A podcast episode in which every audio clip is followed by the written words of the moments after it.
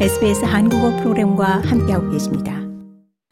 앤소니 알바니지 총리는 7월 1일부터 정부가 근로자의 개인 소득세를 인하하는 3단계 감세 조치를 시행할 것이라고 밝혔습니다.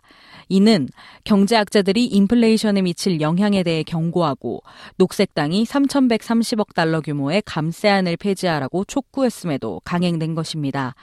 이번 감세 조치로 연소득 4만 5천 달러에서 20만 달러 미만의 소득자에겐 30%의 균일 소득세율이 적용됩니다. 과세 소득이 4만 5천 달러 이상인 근로자는 감세 혜택을 받게 되며 고소득자가 가장 큰 혜택을 받을 것으로 예상됩니다.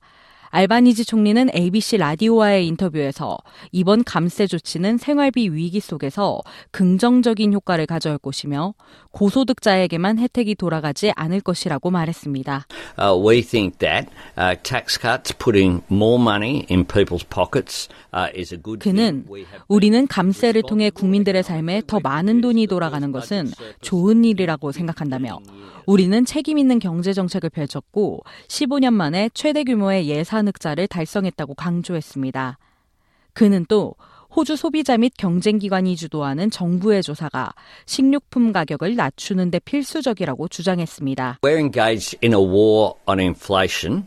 Uh, Peter Dutton is engaged in a war against Woolworths, it seems. And 알바니지 총리는 우리는 인플레이션과의 전쟁을 벌이고 있다며 피터 더튼은 우러스와의 전쟁을 벌이고 있는 것 같다고 지적했습니다. 이어 호주가 갖고 있는 문제 중 하나는 우러스와 콜스의 독과점 체제라며 그는 독과점 체제가 되기를 원하는 것 같다고 덧붙였습니다. 좋아요, 공유, 댓글, SBS 한국어 프로그램의 페이스북을 팔로우해 주세요.